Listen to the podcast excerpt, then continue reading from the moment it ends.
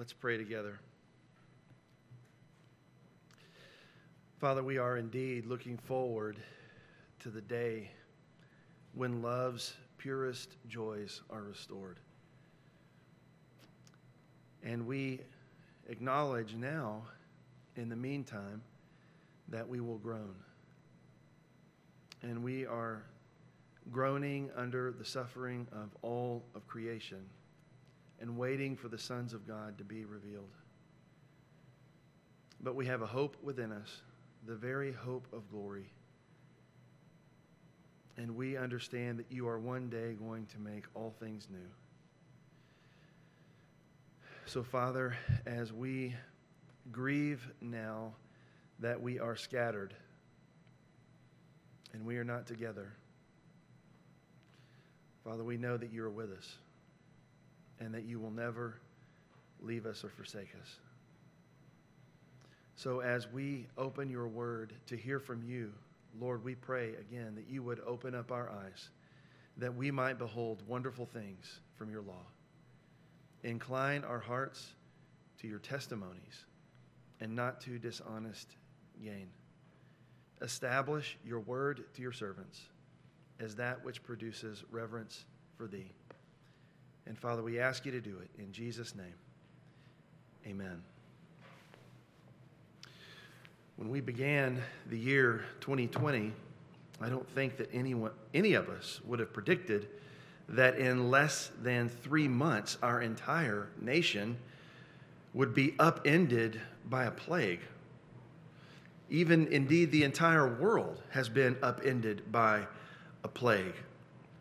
COVID 19 has not proven to be the deadliest of illnesses that we've ever seen before in the world, but it certainly has been one of the most fastest spreading. In fact, in places where it's unchecked, the number of infections seems to double every two or three days. The epicenter of the pandemic recently shifted from China to Italy.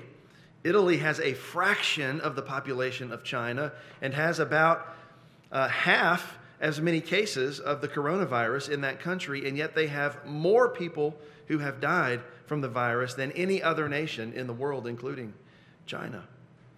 As a result of, uh, of that, Italy's entire population has been on lockdown as their health system has been overwhelmed by people infected with the novel coronavirus. So we, as we gather, as we think about them this morning, we need to pray for Italy they have more people in need of life saving medical care than they have hospital beds right now. Some people are simply going without treatment because there are not enough resources, so we should pray for them. Thankfully, things have not gotten that bad here in the United States yet, and, and we're all hoping and praying that they never will. Nevertheless, we do need to remember that there's already a surge in New York City in, in their hospitals, and health workers there are reporting shortages of equipment, especially personal protective equipment for medical personnel that they need in order to keep from getting sick as they are trying to treat patients. A similar situation seems to be unfolding in California. But to prevent this from happening elsewhere, states around the country have adopted extreme social distance, distancing measures. So even in this room, we have kind of a skeletal crew here uh, me, Jim, Matt, a couple of guys running the board, uh, a smattering of, of other folks, my family included. But we're all social distancing right now. And we've adopted, just as, as an, an entire nation, these uh, extreme measures. Schools are closed for the foreseeable future, many businesses have closed. We have all been told to stay home whenever possible and not to gather in groups more than 10. So that's why we are here right now with hardly anyone in the room. And that's why so many of you are at home right now instead of here. But it's also why so many of you have been struggling over the last week. Just to be really blunt about it, many of you have been experiencing fear and dread at the consequences of what this pandemic mean. Fear and dread at the possibility of con- contracting COVID 19 or of being hospitalized, maybe um, perhaps even fear and dread of dying. Some of you are fearful about elderly family members or other loved ones with compromised immune, immune systems. But even if you aren't afraid of the coronavirus for health reasons, many of you are certainly worried for financial reasons. As businesses close, jobs have been disappearing. Many people in our church, as Jim already mentioned, have already lost their jobs or at least have been cut back in the hours that they work. People don't know where their next paycheck is coming from, and so they're understandably anxious about this. And as if all this weren't bad enough, the one place that we all go every week to get ourselves and our anxieties sorted out, the church, we can't even go there because gathering would put too many people's lives at risk. So, the one thing that might offer us comfort, gathering with God's people, that, that seems to have been taken away as well for a time. And so, the pressing question that we all are facing this morning as we come to God's Word is this How are we going to hold up under these tremendous burdens and uncertainties? Are we going to let a flood of fear and anxiety wash over us and carry us away into a really dark place? Or will we find Christ sufficient enough for us in our distress? Now, the difference between the former and the latter is the difference between faithfulness and sin. It's the difference between comfort and affliction. It's the difference between depression and hope. In other words, the difference between fear and faith is all the difference in the world. And the question before us is how do we lay hold of faith without being carried away by fear? And the answer to that question is really simply this. If you want to find the path of faith and hope and light and goodness and avoid the path of fear and depression and darkness, then you are going to have to find your comfort in Jesus.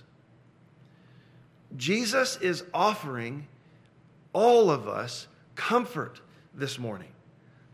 It's yours for the taking if you will have it. If you haven't already, I want you to open up your Bibles to 2 Corinthians chapter 1. We're going to focus in on verses 1 through 7. The central theme of 2 Corinthians is the relationship between the suffering and the, the, between suffering and the power of the Spirit in Paul's apostolic life and his ministry and his message. You may remember when we finished 1 Corinthians at the very end that Paul told the Corinthians that he intended to return to Corinth after he had traveled through Macedonia, there in 1 Corinthians chapter 16. But after Paul heard, he had received the news about the Corinthians that there was turmoil in the church. And after he heard about that, he decided to go directly to Corinth instead. But when he got there, things apparently did not go very well. Apparently, some people from outside of the church had come into the church and had incited the congregation against Paul. And so now Paul's authority was being questioned at Corinth. And so Paul's visit to them turned out to be a very painful visit because of the church's open rebellion against Paul. As a result of this, after Paul went back to Ephesus, Paul wrote them another letter. But this letter that he wrote to them was both tearful and severe and warned the congregation of God's judgment if they failed to repent. And so the more apparently the majority of them did in fact repent, but a minority had not repented. And so Paul writes this letter, Second Corinthians, in light of this conflict and in anticipation of his upcoming and third visit to Corinth.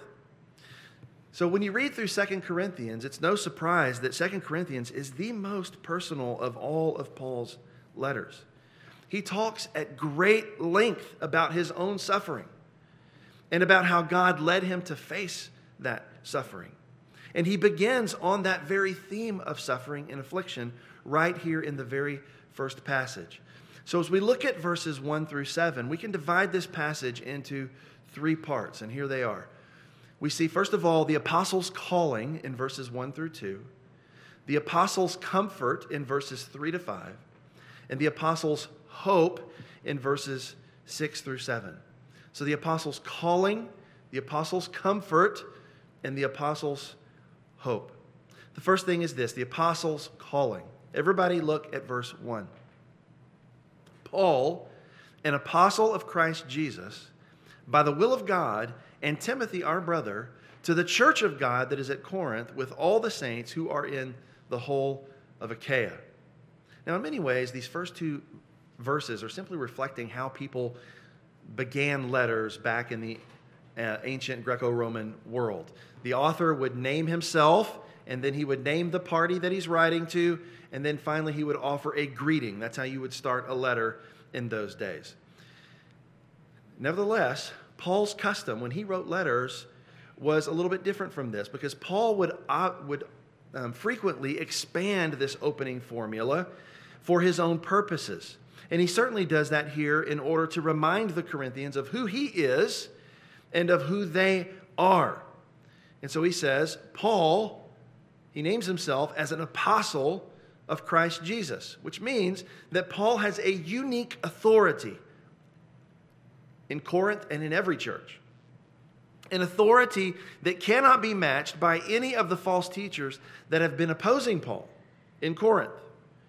For an apostle to have um, authority means that they had inherited this or been decreed this directly by Jesus because an apostle had to have two characteristics. First, an apostle had to be a witness of the resurrection of Jesus. And of course, Paul had such an experience when Christ appeared to him on the road to Damascus in Acts chapter 9. The second characteristic, characteristic that an apostle had to, have, had to have was that they had to have been appointed directly by Jesus for a ministry of proclamation. And of course, that's exactly what Jesus did with Paul on the road to Damascus. And you can read in Acts chapter 26, in verse 16, what Jesus said to Paul. He said, I have appeared to you for this purpose, to appoint you as a servant and witness to the things in which you have seen and to those in which will appear to you, delivering you from your people and from the Gentiles, to whom I am sending you to open their eyes, so that they may turn from darkness to light and from the power of Satan to God, that they may receive forgiveness of sins and a place among those who are sanctified by faith in me. After Jesus arrested Paul on the road to Damascus, he appears to another disciple named Ananias in a vision. And Jesus himself describes his calling on Paul's life. He says in Acts chapter 9 and verse 15, He is a chosen instrument of mine to carry my name before the Gentiles and kings and children of Is- and the children of Israel. For I will show him how much he must suffer for the sake of my name. Paul describes his own experience in this way in Galatians chapter 1 and verse 15. But when he who had set me apart from uh, before I was born and who called me by his grace, when he was pleased to reveal his son to me in order that I might preach him among the Gentiles, I did not immediately consult with anyone. And so that's who Paul is. He has been sent out and authorized by Jesus himself, which means nobody can gainsay Paul unless they want to be gainsaying the one who sent him, Jesus. That's who Paul is. But who are his readers? Well, he addresses them clearly in verse 1 as the church of God, which is just another way of saying they are the congregation of God. They are a group of people that God has assembled together for himself, and they are therefore very much God's own possession. They have been assembled in the city of Corinth, which was located in the southern part of what we know of today as Greece and which in that time was a booming port city. Paul also includes Achaia in the address, and Achaia was simply the Roman province of which Corinth was a part, which probably suggests that the faith was spreading beyond Corinth. But look what he says in verse 2. He says, Grace to you and peace from God our Father and the Lord Jesus Christ. Now, typically, a letter like this might open with just a simple greetings, but Paul, again, is expanding this for his own purposes, and he adapts this introduction. And where you would look for typically a word like greetings, he says grace and peace. The source of all grace and peace, he says, is the one God who is the Father of Jesus Christ. But the point of all of this opening bit is to verify that they are, in fact, God's people and Paul is God's chosen mouthpiece to bring his word to them. No other teacher or leader who emerges in Corinth, no matter where they come from, would ever be able to outrank Paul's authority. Jesus has specially instructed and invested Paul to bear his name before the Gentiles. Therefore, the Corinthians, can rely on Paul for true and accurate information about what it means to follow Jesus. And with so many other false teachers whispering in their ears, that is exactly what the Corinthians needed to hear. Because truth leads to Christ, but error leads to destruction. And Paul is bringing them truth.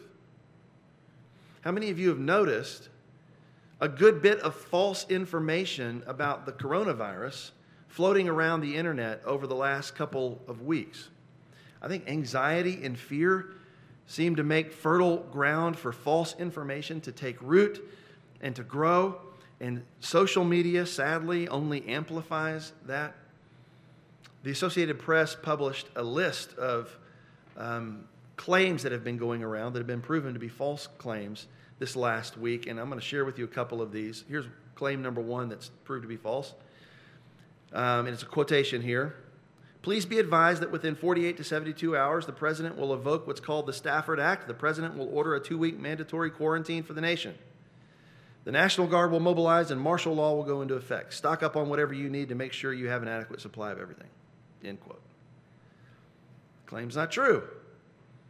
Um, the president is not declaring martial law. No, he's not preventing citizens from going to the stores. But that false claim is nevertheless a highly destructive claim in that it encourages panic. It also scares people into buying up toilet paper, all the toilet paper in a city, and other more necessary supplies. But it's actually a fiction. Here's another claim quote, using a blow dryer to shoot hot air into your sinuses will kill, kill the new coronavirus. End quote. No, actually, it won't. And yet, there's a six minute video going around social media right now saying that it will.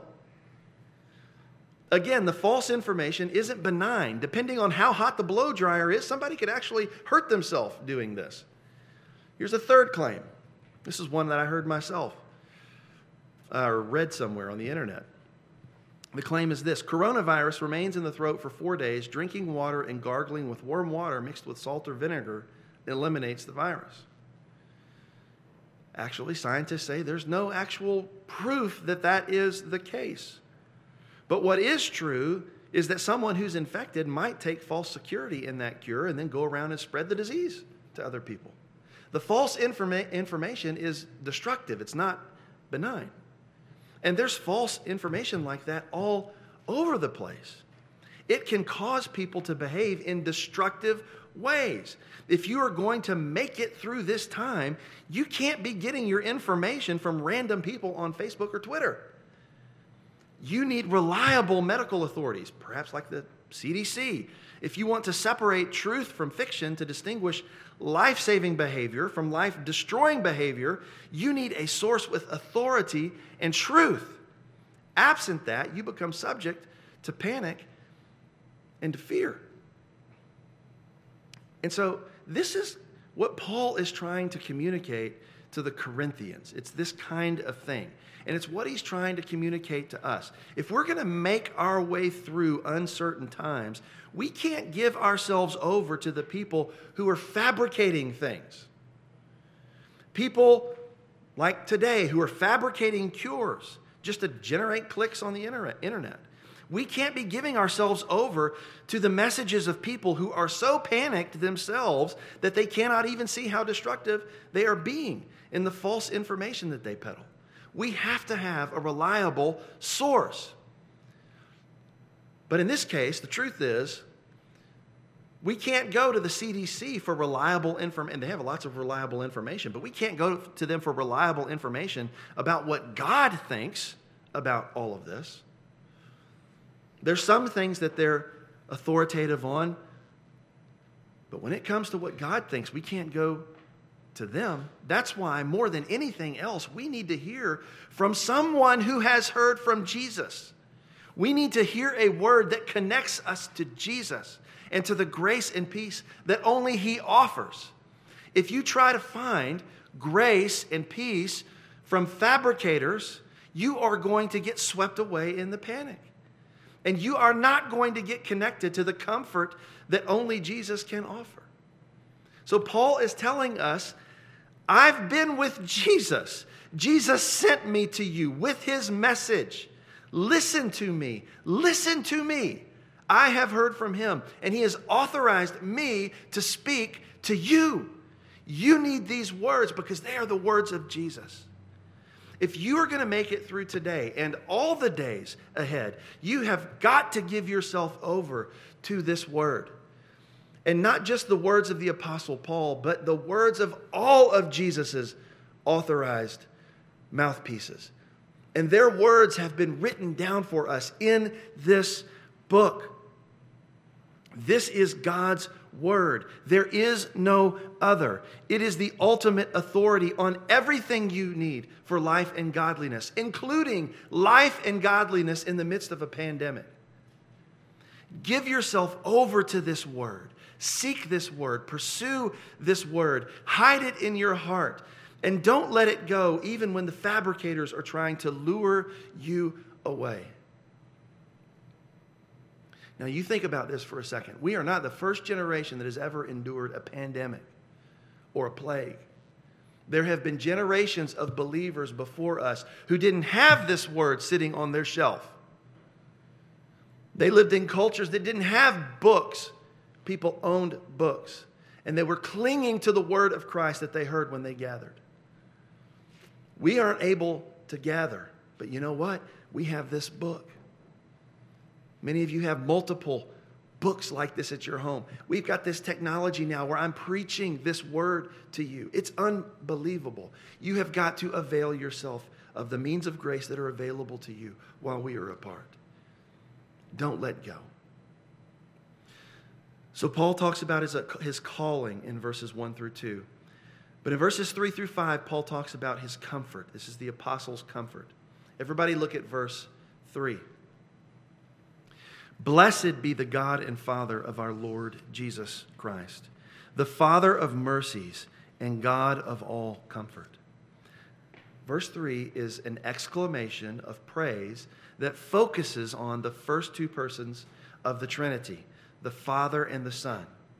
In one sense, the Father is the source of the eternally begotten Son. In another sense, the Father is the source of mercies and comfort. Mercy is a term that reflects care and concern over another person's misfortune. It means something like pity or compassion. In the singular, it's a character trait. So if you read Colossians 3:12, for example, Paul says, "Put on a heart of compassion." It's a, it's a character trait in the singular. But often when it's used in the plural, as it is here in our text, it tends to refer to the expression of mercy or the concrete forms that mercy takes in one person's action toward another. So if somebody says that my wife Susan is merciful, they're talking about a character trait.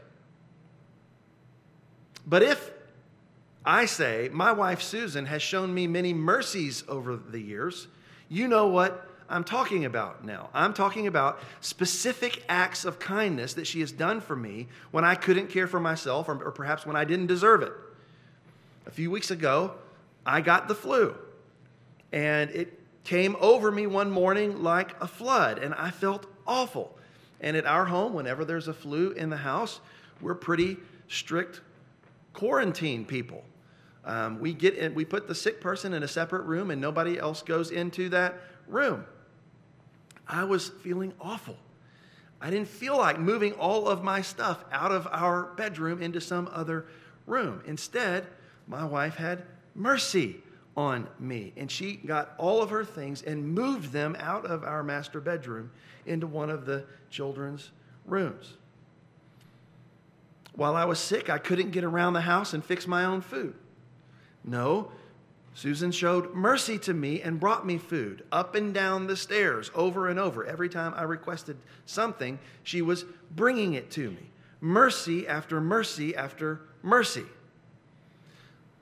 In the same way, to call, to call God the Father of mercies is to call attention to the concrete ways He expresses mercy toward His people. So, for example, the same word is used in Romans chapter 12 and verse 1 where Paul says, I appeal to you, therefore, brothers, by the mercies of God, to present your bodies as a living sacrifice, holy and acceptable to God, which is your spiritual worship. Now, to which mercies is Paul referring? Well, in that text, he's referring to all of the mercies of God spelled out in Romans chapters 1 through 11. Romans 5 8. God demonstrates his own love toward us in that while we were yet sinners, Christ died for us. God sends his only Son for us to save us. Mercy. Romans 2 4. Do you presume on the riches of his kindness and forbearance and patience, not knowing that God's kindness is meant to lead you to repentance? Mercy. Romans 3:25 In the forbearance of God he passed over the sins previously committed for the demonstration I say of his righteousness at the present time that he might be just and the justifier of the one who has faith in Jesus. Mercy and it just goes on and on, one mercy after another. Justification by faith, sanctification through the Spirit, the hope of glory in the face of death blessings all mine, and 10,000 besides. All of it God's gracious, concrete acts of mercy toward us through Christ. Lamentations 3 says it this way The steadfast love of the Lord never ceases, his mercies never come to an end. They are new every morning. Great is your faithfulness. Mercy after mercy after mercy we have received from God. And we deserve none of it, and yet God offers it anyway. Not because of who we are, but because of who He is the Father of mercies. And perhaps chief among those mercies is what He says next that He is the God of all comfort. He is the one who lifts our spirits and provides consolation for us when we are sorrowful, sorrowful or suffering. The same God who saved us from our sin and from judgment is the God who cares for us even now, who promises to stay with us and never leave us, no matter what happens. He comforts us and provides for us and never leaves us without recourse to Him. Why does God do this? The mercies and comfort flowing from God to his people are not a reflection of what we deserve. So just put that out of your mind. You're not going to deserve this ever, okay? You can't ever deserve this. The mercies and comfort that he offers to us are a reflection of his own nature and character. He is the Father of mercies and the God of all comfort. And the only proper response to experiencing the mercies and the comfort of God is to worship Him, to render thanks and praise to Him, for He alone is worthy of it. And that's what Paul is doing right here. Blessed be the God and Father of our Lord Jesus Christ, the Father of mercies and the God of all comfort. But look in verse 4 because he specifies what he means who comforts us in all our affliction, so that we may be able to comfort those who are in any affliction with the comfort with which we ourselves are comforted by God. Now, when Paul says that God comforts us in all our affliction, we need to think about who, he, who, this, who these first person plural group of people is. He's not talking about himself and his readers. He's not talking about himself and us. He's talking about himself and, he, and perhaps his other fellow workers like Timothy and Titus, who are mentioned later. But he's certainly mainly talking about himself and anybody who was with him in his experiences when he says we. And so he's confirming and he's confirming what's happened to him in his experiences as an apostle out in the remotest part of the earth preaching the gospel. And he's confirming that his experience has included a great deal of affliction. All you have to do is open up the book of Acts to see how much Paul was afflicted for the sake of Christ. He was persecuted from city to city. He was stoned and left for dead in one place. He was falsely accused and arrested. He was subject to the lash, he says later on in this book. He talks about being viciously whipped for preaching the gospel. Later in this letter, he talks about a thorn in his flesh, some sort of apparently chronic bodily illness that he asked the Lord to take away, but the Lord would not take it away. He was an afflicted man, and yet he mentions this fact about himself, not as though it were a surprise. And it's because it's not. Jesus himself had, has told us and in fact, Jesus said, remember what he said to Ananias I will show him how much he, much he must suffer for my sake. So, this is not a surprise that he is afflicted or that even we would be afflicted because Jesus told us to expect this. Paul says it this way elsewhere in Philippians chapter 1 and verses 29 to 30. Paul says, For it has been granted to you that for the sake of Christ you should not only believe in him, but also suffer for his sake. Engaged in the same conflict that you saw I had and now hear that I still have. Paul understands that affliction is not only his lot in life, but it's the lot of everyone who chooses to follow Christ. This has been ordained by the sovereign will of God. Paul even says this when he strengthened the souls of believers, in the book of Acts, it says, it says that he told them, through many tribulations, we must enter the kingdom of God. In Acts chapter 14, verse 22. Christianity is not a religion that anticipates health, wealth, and prosperity for all of its adherents. Christianity is a religion that anticipates suffering for all of its adherents. That's why we're not surprised when plagues fall on an entire nation. Nor are we surprised when some Christians are called to bear some of that suffering. We aren't exempted from the groanings of a cursed creation. We are groaning right along with everyone else. We all experience the groanings of plague and of sword and of poverty and sickness. But what Paul wants us to understand is that what he has found in all of his experiences of these things is something that we can find in our experiences of these things. Look at verse 4. He says, God comforts us in all our affliction. Not one time did God leave Paul hanging. Not one time did God leave Paul to face his own suffering alone. In every single instance, God comforted Paul in his affliction. That means that in every single instance, God offers comfort to you in your affliction. There is no plague or poverty or war or persecution or sickness that God is just going to leave you to to sort out for yourself. He is going to be there with you and walk through the valley of the shadow of death with you, and He offers you the strength and the power to endure it for His sake. Why does he do this? Well, this is remarkable. Look at verse 4 again. He comforts us in all our affliction so that we may be able to comfort those who are in any affliction with the comfort with which we ourselves have been comforted by God. The comfort with which we ourselves are being comforted by God. This is incredible, but it's true.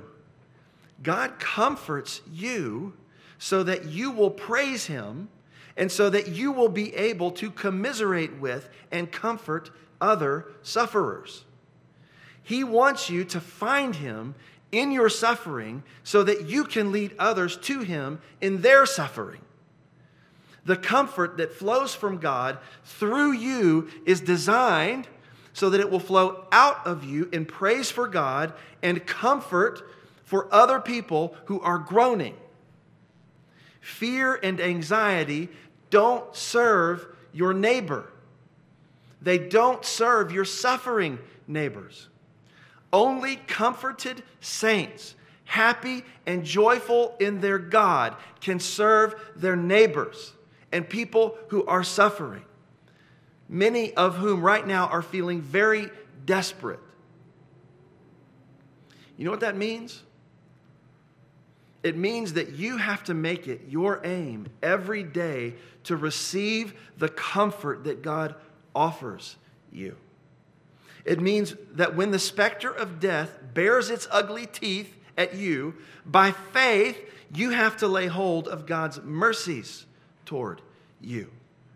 To believe Jesus when he says, I am the resurrection and the life. Whoever believes in me, though he die, yet shall he live. And everyone who lives and believes in me shall never die. Do you believe this? Jesus has us. He's not going to let go of us. And there is nothing in this world, no plague nor anything, that can separate us from the love of God which is in Christ Jesus. Verse 5 says, For as we share abundantly in the sufferings, so through Christ we share abundantly in comfort too. Christ suffered. That means we're going to suffer too if we belong to Him. We aren't exempt. The servant is not greater than his master, Jesus taught us. But Jesus is offering more abundant comfort to us in all of our affliction. So when one of you comes to me, or right now maybe calls me, and you say to me that you're anxious and fearful about a health scare or about a job scare or about a relationship scare or about a pandemic scare or something like that, I just want you to know that the first thing that comes into my mind when you tell me that is not, wow, they sure have weak faith. I wish they'd get their act together. That's not what I'm thinking. That's not even in the vicinity of what Denny Burk is thinking when you tell me that. You know what I'm thinking? I'm thinking, I have been there. I have felt that. I remember every bit of those feelings. And if God isn't my joy and comfort, I will be feeling that again very soon. In other words, the first thing I feel is compassion because I've been there.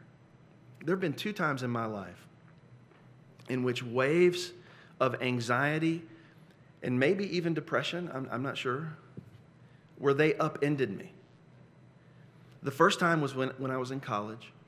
The second time was about 15 years ago when I had just begun my teaching career. And I had received a strange test result from the doctor related to my liver. And for some reason, that ambiguous test result sent me into a rabbit hole of anxiety and fear about my own life and health. I was obsessing over it. I, I couldn't make it stop. Fears were just sort of flooding in and crowding out every other thought. And I know that I must have been an absolute emotional drain on my wife during all of that. And yet she was so merciful to me. I remember one night being so completely overwhelmed by anxiety, so much so that I couldn't even sleep. Susan is fast asleep. I'm laying beside her, wide awake, feeling desperate. So I wake her up and I just pour my heart out in the middle of the night. She's exhausted. She doesn't complain. She listens to the whole rambling thing. And then you know what she does? She does what she does. She starts singing Psalm 121. I lift my eyes to the hills. From where does my help come? My help, it comes from the Lord, who made heaven and earth. He who will not let my foot be moved, he who keeps me will not slumber. Behold, he who keeps Israel will neither slumber nor sleep. The Lord is my keeper. The Lord is the shade on my right hand. The sun shall not hurt thee by day, nor the moon by night. The Lord is my keeper. The Lord is the shade on my right hand. The Lord is my keeper from this time forth and forevermore. And she sings right there in the middle of the night, in the darkness. You know what she was doing? She was comforting me. She was comforting me with the comfort with which she had been comforted by God. And it was like the sweet psalmist of Israel driving out the evil spirits. Colossians 3:16 says, "Let the word of Christ dwell in you richly, teaching and admonishing one another in all wisdom, singing psalms and hymns and spiritual songs with thankfulness in your hearts to God." We've got to reach for those songs. We've got to reach for those songs right now. And we've got to find those songs for each other right now. So when you tell me that all this business of the last few weeks has brought in a darkness over your heart and mind that will not lift and that you're feeling scared and you're feeling anxious, I'm not disappointed in you or upset by you or surprised by you. I'm like you. I've been there. I can bear witness that I've been comforted by Christ. He didn't leave me there. And all I want you to know is that He's not going to leave you there either. I want you to know the comfort with which I have been comforted by God, and which I right now am trying to lay hold of. 15 years ago, God was preparing me for this moment, and He's preparing you for a moment 15 years from now in someone else's life. And He's doing it so that the comfort will flow through you and turn into praise. This is how God works among us. He brings his comfort to sufferers by means of comforted sufferers. So we all need to embrace this and to understand that of the thousands of good things, I can't imagine all the things that God is doing through this pandemic right now. I know he's doing countless things that we can't see with our eyes, but I am confident that this is one of the things that He is doing through this.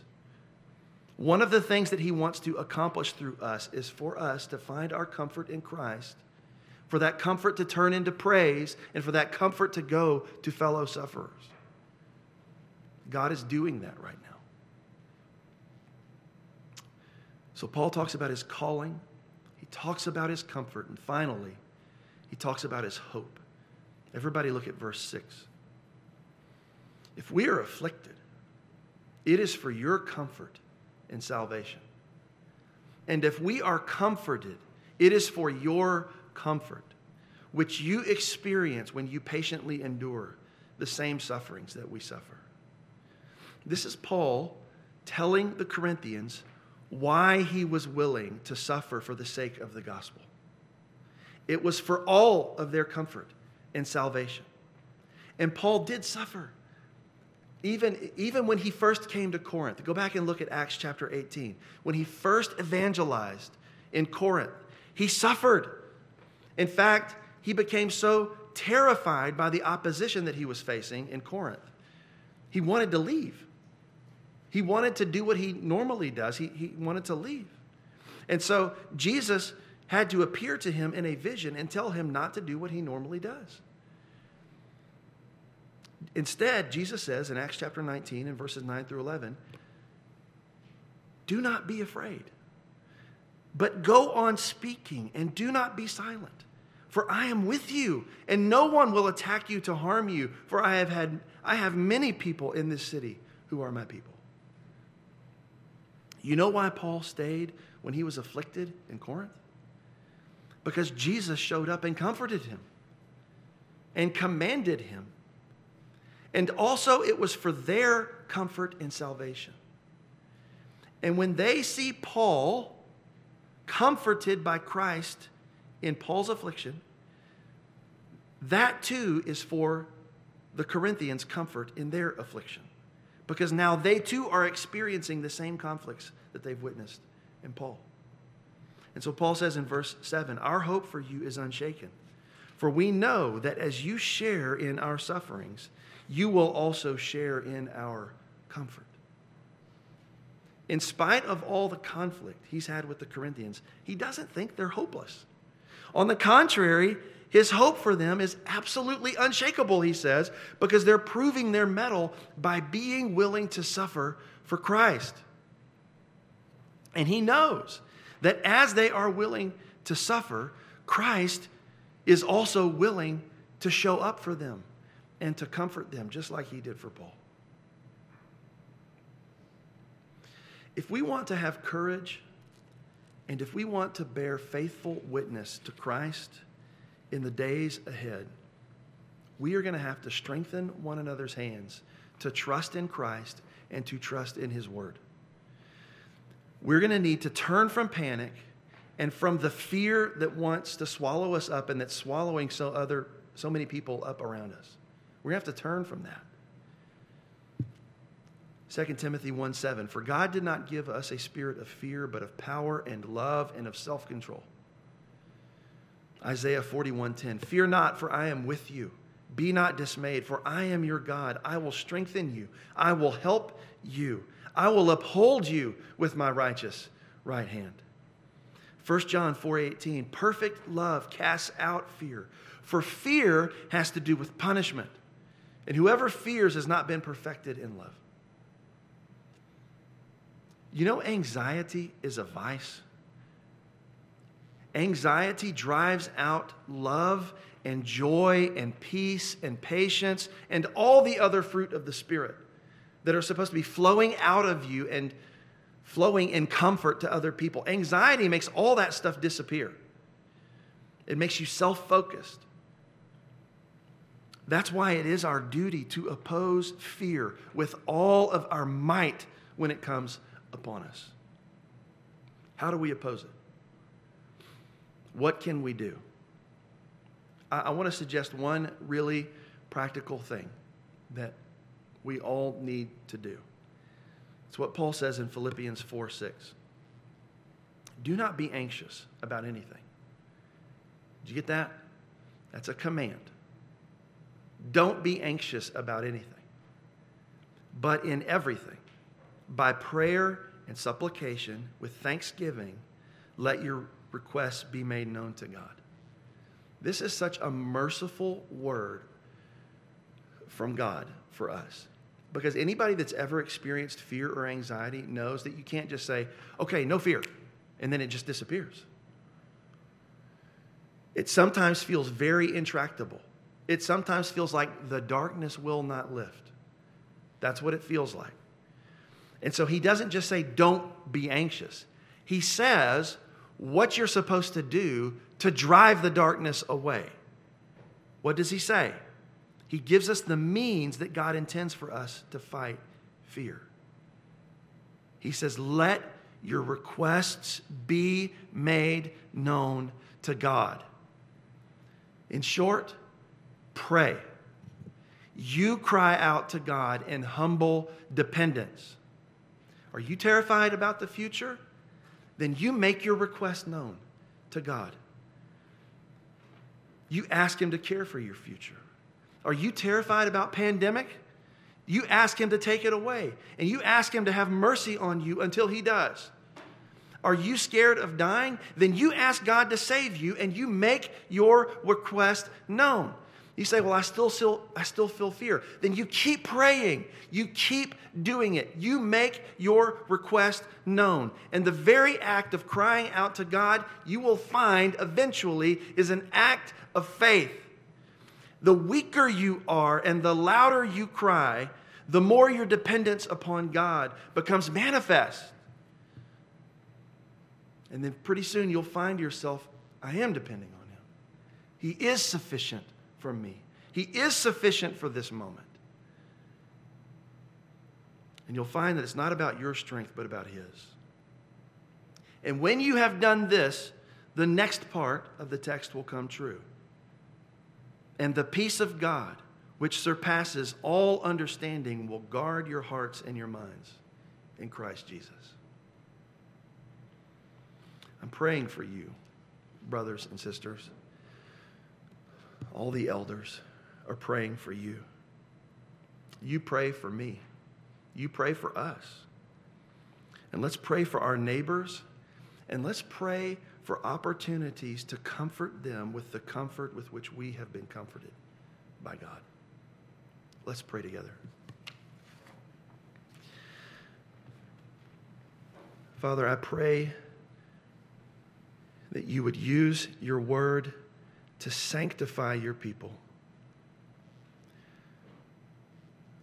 Father, I pray that you would swoop into living rooms, into homes and apartments, nursing homes. Sweep in to the places where your people are right now and blow the darkness away. Let your people know that you love them and that you care for them and that you're with them. Let them know the truth. Help us not to be carried away by the lies as if you have left us and won't be with us. Let your people hear the truth. Let them be comforted by the fact that even while we were yet sinners, Christ died for us. And if God you haven't withheld your son from us, how will you withhold from us any other good thing that we need? Father, you are the Father of mercies and the God of all comfort. I pray for you to bring it to your people now. In Jesus' name, amen.